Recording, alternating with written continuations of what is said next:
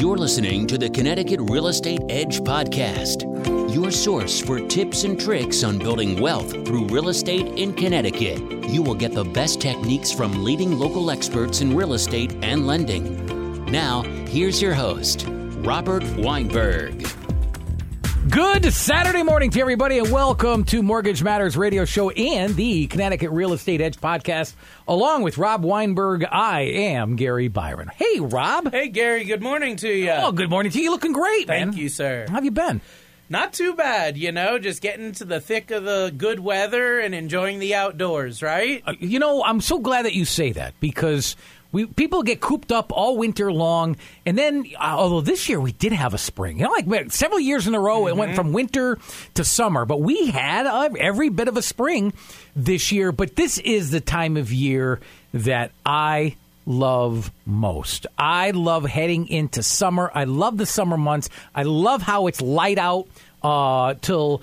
8.30 yep. 9 o'clock even at night and it's just there's more people out and about you're more social and i think generally speaking although i don't have it i have friends who do that seasonal depression i'm a pretty happy-go-lucky guy uh, god bless you know i'm, I'm very fortunate for that but um, there's a lot of a lot of people because of the cold weather and the darkness uh, that get depressed and now they're now they're back to their usual selves. It's uh, they're a lot more, a lot more happiness. I mean, this is the time of year. I think a lot of people that travel to New England from other areas, they go, "Wow, I like this place, right? Yeah. I want to live here."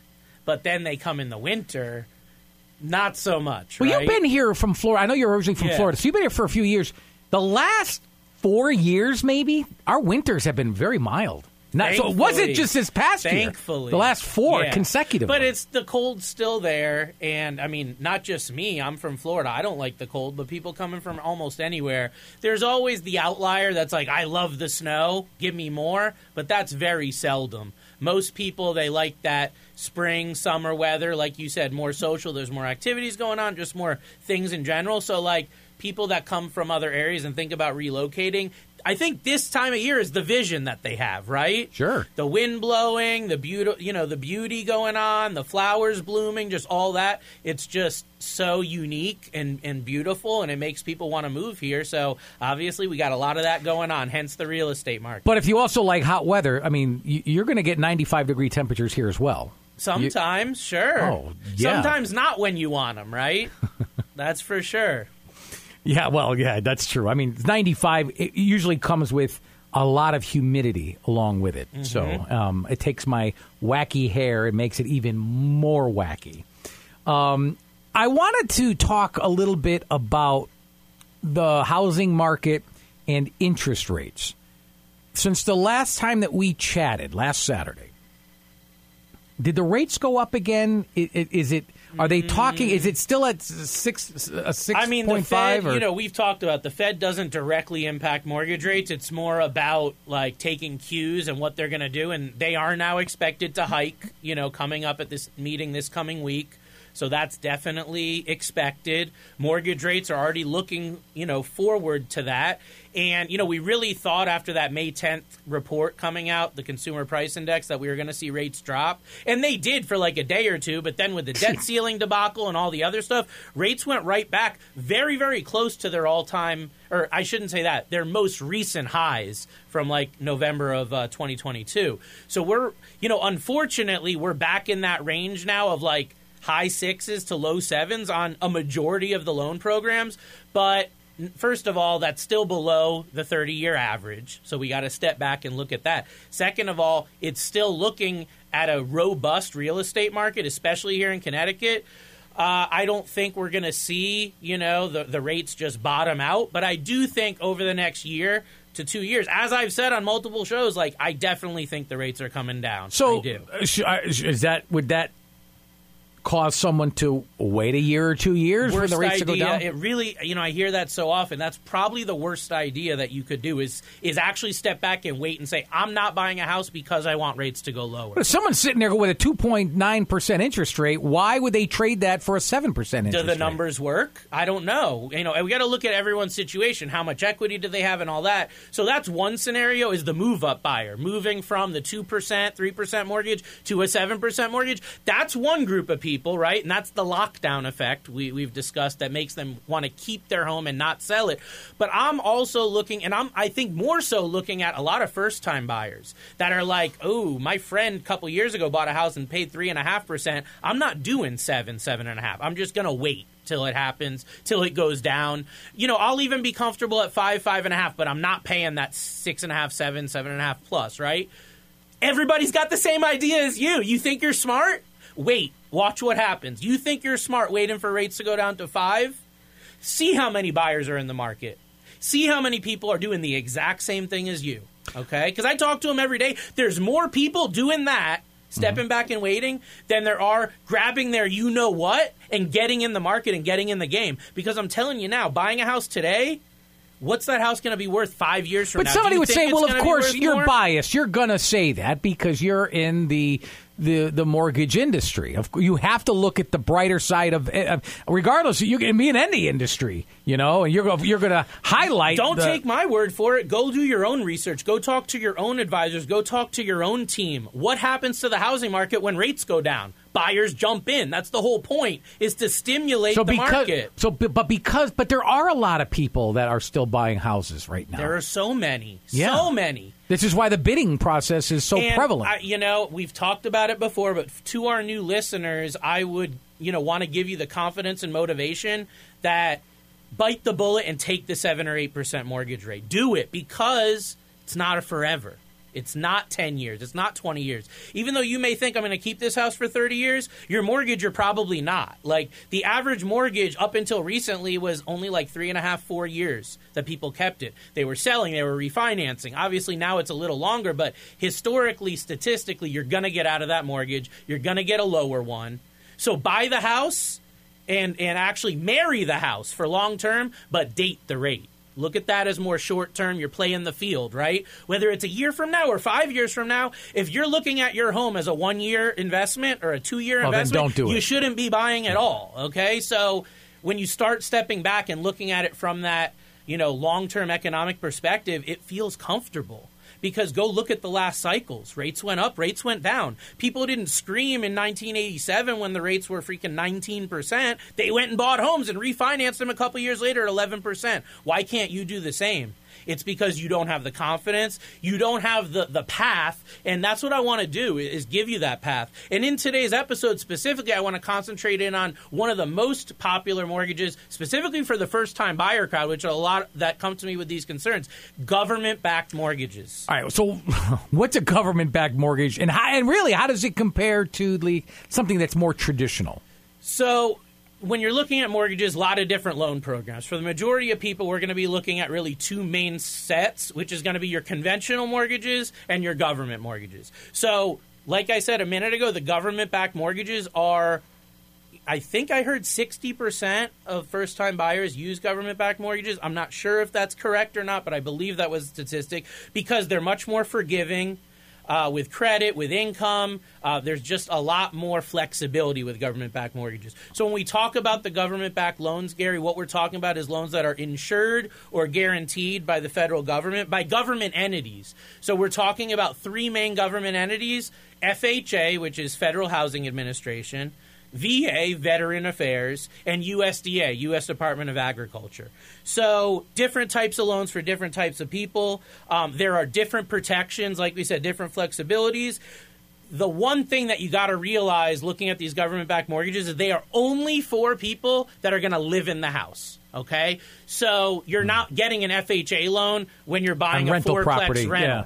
You're not if you're not living there at all. You're not buying or you're not getting a VA loan if you're buying a single family home to rent out to make income. These are for people that are going to live here. These are to help stimulate home ownership in the United States. Um, you know, they were created, I believe, in the 1940s. Theodore Roosevelt, I want to say, was the president uh, that did that. in the 40s, it was Franklin, FDR. Okay, Teddy Roosevelt was uh, FDR, yeah. that's the one. So he put put these mortgages out to help stimulate the economy after the Great Depression. That's why these are out there and they've stayed there to help the underserved, help people that maybe aren't as fortunate when it comes to having money to put down and great credit and all that. So, you know, they, they really fill a huge void in the market and I use them every single day. Why would someone choose a government-backed mortgage, though? I would tell you the, the number one reason that I see homebuyers choosing government backed loans today is the low down payment requirement. When you compare, there are conventional loans that have low down payments, Okay. but when you look at you know what is going to be best for the the general public, most of the time because of credit and other uh, uh, issues, the government backed loans they they just they resonate a bit more. They're easier to get qualified for in most cases. So FHA has a minimum down payment of 3.5% down. However, FHA also pairs up well with some down payment assistance programs and things that can cover some or all of that 3.5% for certain people. Then you've got the VA, the Veteran Affairs Loan. To me, this is the best loan in the country if you qualify. If you're either a veteran uh, or a spouse, a surviving spouse of a veteran uh, that passed, you can be eligible for a VA loan. Zero down, a phenomenal government subsidized interest rate, typically lower than conventional in FHA. Mm. And then also, you've got no PMI. So you're putting down no money.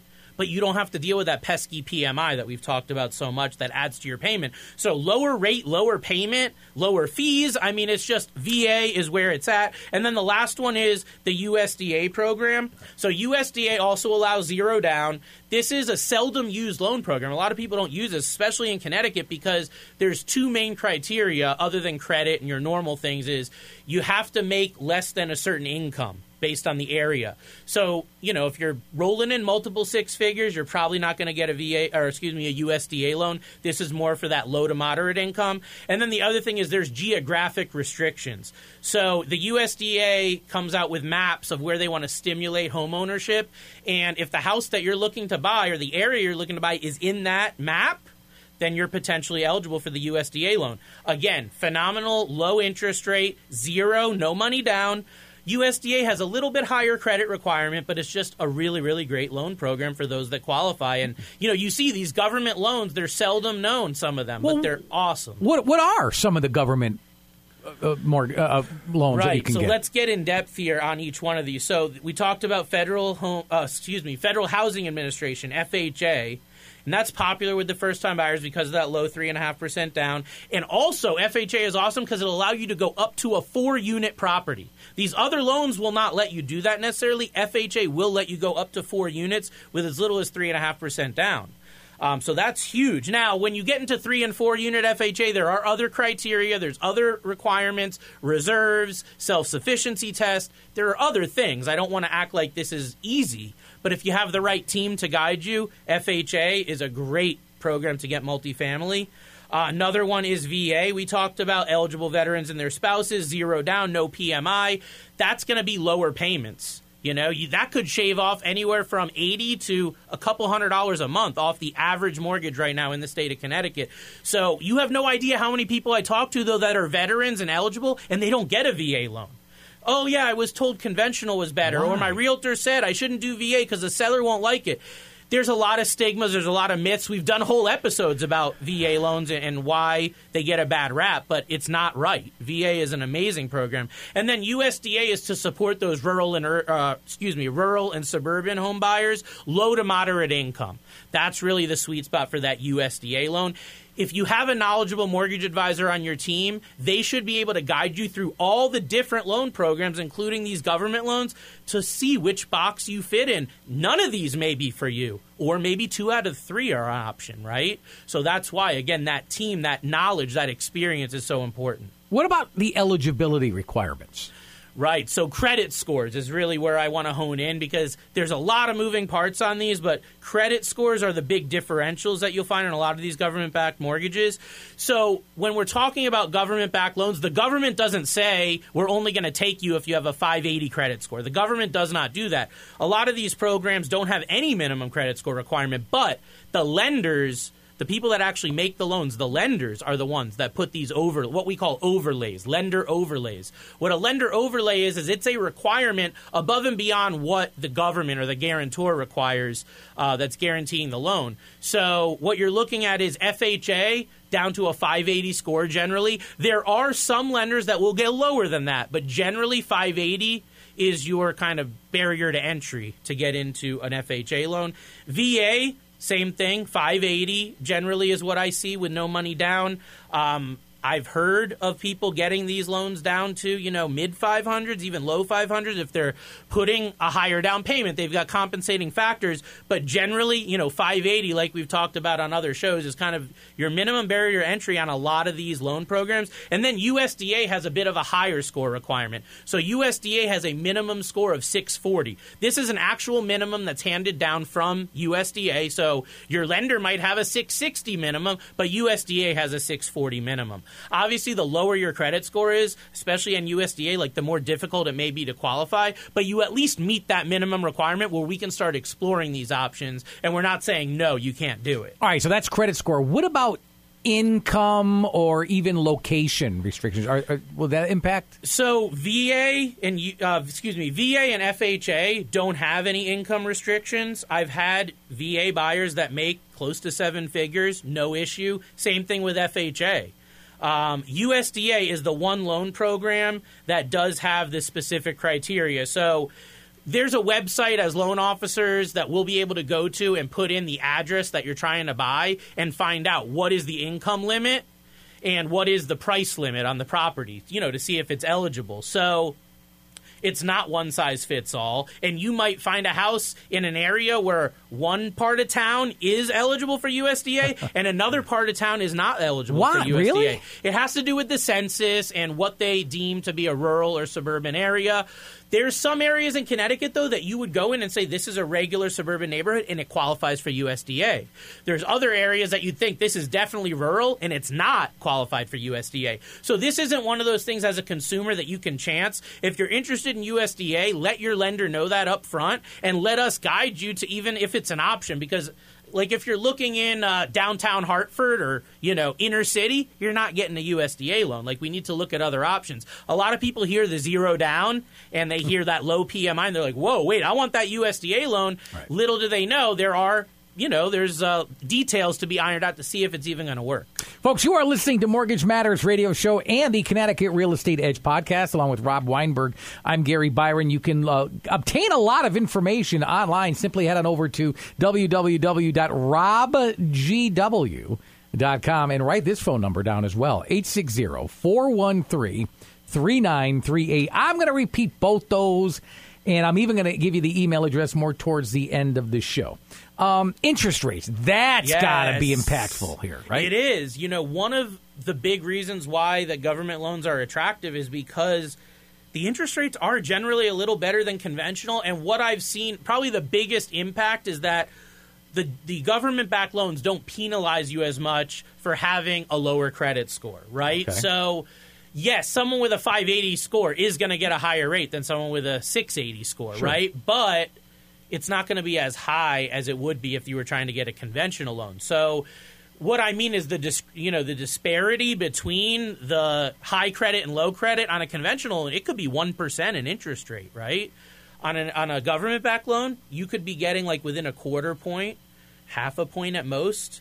Um, and some programs, some lenders, they don't penalize you for that uh, credit score. So, like, this is one of those scenarios where the government loans really shine because you're going to get a way better deal on a government loan with a low credit score than you will on a conventional uh, loan with a low credit score. All else being equal, same down payment, same everything. Nine out of ten times, the government loan's going to be better. So it's very attractive. Yeah, there's pros and cons, of course. We're talking about them here today, but that's one of those huge pros.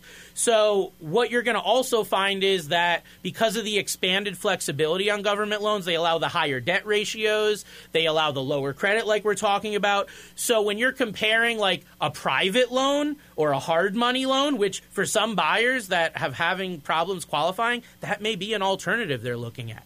Those loans can be in the high single to low double digits. So when you start comparing that, like a private or non-qualified mortgage to a government backed loan, not even close. The government loan will win every single time. One thing that I want to hone in on here for a second, Gary, is the um, mortgage insurance premiums, the MIP premiums for these loans, because I wouldn't say one of the downsides, but one of the necessary evils when you're getting a government backed loan is that there's this PMI or mortgage insurance requirement on pretty much all the loans. So I want to give our listeners just kind of a quick rundown of the calculation so you can see the difference. So this is as of June 2023. So I can't speak if you're listening to this a year from now or down the line. They're constantly changing this. This actually just changed several months ago. So on an FHA loan, there's going to be a 1.55% upfront fee that's financed into the loan, and then there's going to be a 0.55% annual amount that's divided by 12 and included in your mortgage payment. Okay, um, the the fee can vary if you're putting a bigger down payment, but for most people listening, with the minimum three and a half percent down, those are the calculations on FHA. Now with USDA, it's a one percent upfront fee and 0.35 percent divided by 12 months included in your mortgage. So you can see that's a, quite a bit lower than FHA, but a lot more restrictions to get that loan. And then VA. VA is the only one that has absolutely zero monthly PMI. That's why it's so great Yeah, yeah. Uh, because that's completely gone, and there's only an upfront PMI that's financed in. So they actually let you borrow the money for that. You don't even have to put it out of pocket if you're not able to. And with that, it's going to be if it's your first use, it's going to be between one and a quarter percent and two point one five percent of the loan amount. Okay, that's the calculation. And if it's your second or third, or, you know, if you've already used your VA benefit once, then the second time and, and future times you use it, it's quite a higher hefty fee. It's 3.3% up hmm. front. So you can start doing the math. If you're buying a half a million dollar home, 3.3%, that's over $15,000. But again, you're putting no money down. It's guaranteed by the Veteran Affairs. All right, you know I'm going to ask you this question. It's inevitable. You talk about everything's rosy. Yeah. Okay. Are there any disadvantages of of this type of uh, government backed mortgage? Yeah, well, I'd say the biggest disadvantage, and actually, let me step back and say a lot of realtors, you know, they look negatively on these government backed loans. I got to be just transparent in saying that if you're going and putting in an FHA via USDA offer, someone else is putting conventional. A lot of the time, you're going to be at a disadvantage simply because there's stricter property requirements with the government backed loans. There's something called MPR, minimum property requirements. Okay? These are related to the safety and health uh, of the property, meaning that it's safe to live there. The most common uh, issues that we have along these lines on government loans is going to be stairs that don't have a, a uh, Handrail. Handrail, exactly. Stairs that don't have a handrail, if there's more than three steps, that's going to disqualify. It needs to be added. A huge one we see in Connecticut all the time is homes built, I believe it's for before 1978, that have peeling paint. Really, any peeling paint in general is a problem. Lead- lead but paint, yeah. specifically, those properties that are built before then have more of an issue. And it's required that those get fixed. So a lot of realtors will know hey, this property's got tons of peeling paint we know if we accept this government loan offer, we're going to have to fix that. Is it a big deal? No, but you know, they're looking for the path of least resistance in today's market. So a government loan versus a conventional, that's your your downside there. There's also the additional fees. We were just talking about the PMI. Generally, if you're taking a conventional mortgage and you're getting PMI, you're putting the 3 to 5%, 10% down less than 20%, you're going to have PMI. There is lender paid MI where it can be rolled into your interest rate, but most of the time it makes more sense to pay the PMI and you're going to find that that upfront fee on the government loans, it's a lot. It, it stings because the conventional loans don't have the upfront fee most of the time. So that can save many, many thousands of dollars versus some of these government loans. It's something that you want to consider when you're exploring multiple loan options. What is actually going to save you the most money and put you in the best financial position? And the last thing that I'll say on disadvantages limited availability for certain property types. So it's a lot more difficult to get an FHA or VA condominium than it is a conventional condominium. There's just more requirements. Um, deferred maintenance, there can be issues. Like if there's repairs that need to be done on the property, there's obviously more scrutiny done. If it's a three or four unit property, there's extra things that have to get done to ensure that it meets certain criteria. So there are more hoops to jump through, but if you've got the right team, if you've got the right guide, we can do a lot of the legwork up front to make sure that the property is going to work before we say this is the loan that's for you. This sure. is the one you're going with. Listen, I've only got a couple more minutes before I got to wrap things up, unfortunately. But I, I'd have to ask you. I mean, any like last minute advice that you could just offer somebody who's contemplating a government backed loan? Yeah, I would tell you that there's a lot of lenders out there mainly banks and credit unions that don't even offer government backed loans at all. Of course, they won't tell you that if you don't ask, but you go in there thinking you're getting a big suite of products. They may only offer conventional loans or portfolio loans. So make sure that you're dealing with a loan officer, a mortgage advisor, a company that has access to a wide array of products, and, and say to them, why shouldn't I do a government loan? Do you guys offer government loans? Let them really explain to you, which I had this conversation just the other day with a buyer. So it's normal to ask those questions. You want to make sure that you know you've got someone transparent that knows the guidelines has the experience. Get your game plan in place for which loan you're going to use to ensure you meet the criteria. You know your mortgage advisor should be able to look up the house and just based on you know basic numbers and looking at some photos does it have a shot of meeting the requirements or is there a property condition issue? Is there something that could stop us from qualifying for FHA USDA or a VA loan?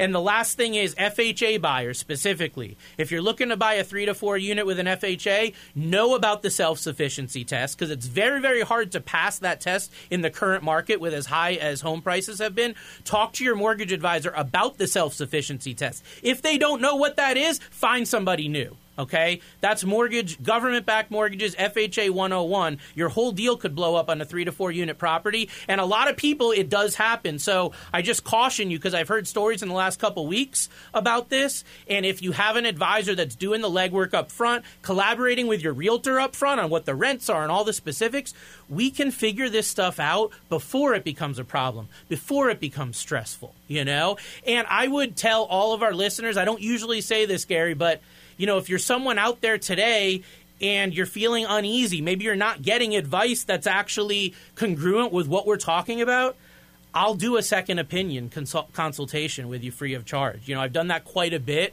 over the last couple of months where people have sent me the estimate, they've sent me the number, said, hey, I want to make sure I'm getting a good deal. I want to make sure I'm getting right advice. No charge, no obligation. I'll take a look and let you know. And in a lot of cases, we might be able to save you a lot of money. It's just like getting a major surgery or doing anything major in your life you got to get a second opinion, at least well, one. Last I knew, buying a house was something major in That's your life. for sure. So it makes perfect sense. All right, folks, uh, if you'd like more information on this show and any of the other shows that we have uh, uh, done here, uh, with Mortgage Matters, simply head on over to Rob's website. It's www.robgw.com. Uh, again, it's robgw.com. By the way, if you've got a question that you would like to have answered right here on these very airwaves, simply send an email to Mortgage Matters Radio Show at gmail.com. Again, it's Mortgage Matters Radio Show at gmail.com. And as I promised earlier, if you'd like to set up a consultation with Rob, Simply write this phone number down and give him a call immediately.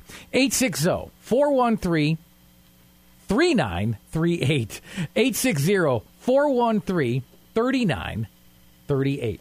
For Rob Weinberg, I'm Gary Byron. Thank you so much for listening to Mortgage Matters Radio Show and the Connecticut Real Estate Edge podcast. Until next Saturday morning, have a good one, everybody. So long. Thanks for listening. If you have questions about the information we've covered or would like to discuss mortgage financing for your situation, you can reach Robert Weinberg by visiting www.robgw.com.